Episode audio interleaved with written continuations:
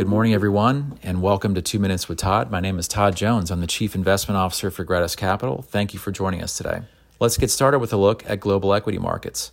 A similar dynamic is playing out as was in the prior two weeks, where U.S. stocks decided to move lower, albeit marginally. The S&P was down 62 basis points for the week, while international developed uh, and emerging market stocks both po- posted positive returns.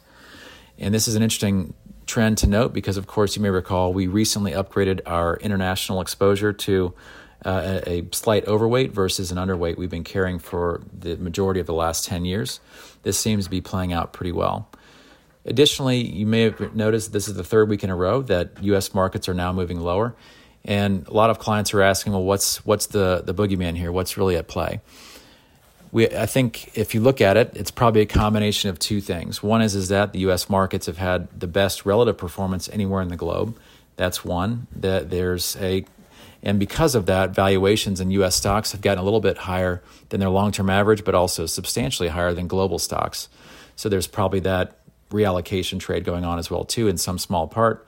But finally, don't forget that the U.S. market has unique exposure to some political risk. And I think what's at play right now is that there's uh, not been a stimulus bill passed uh, ever since the more recent one was passed back in March and April.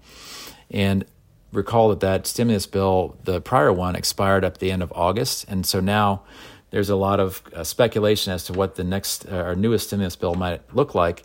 But I think what's likely to happen here is that we don't get anything done, at least until the other side of the election, because the political nature is just too contentious right now. So expect markets to be very volatile, probably range bound, and I think you're starting to see that come through in a number of different other markets outside of the equity market. So, for example, the bond market hasn't really moved anywhere in the last three weeks. Currency markets have done a very similar had a very similar pattern, as well as commodity markets. They've been fairly flatline for the last three weeks. Finally, I did want to note that the Federal Reserve gave an update to Congress last week about the state of the economy in the U.S. And the key passages that, that we took away from that were that the indication that the Fed, of course, was going to leave their overnight rate at zero for now, of course, but also the majority of Federal Reserve governors who set that monetary policy uh, indicated that they didn't expect to raise rates at least until 2023.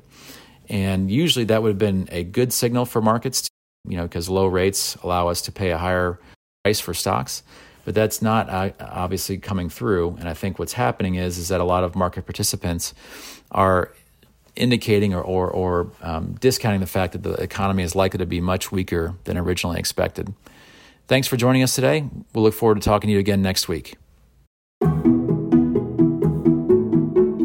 All price references and market forecasts correspond to the date of this recording. The information contained does not constitute research or recommendation from Gratus Capital to the listener. Gratus Capital is not providing any financial, economic, legal, accounting, or tax advice or recommendations in this podcast. In addition, the receipt of this podcast by any listener is not to be taken as constituting the giving of investment advice by Gratus Capital to that listener.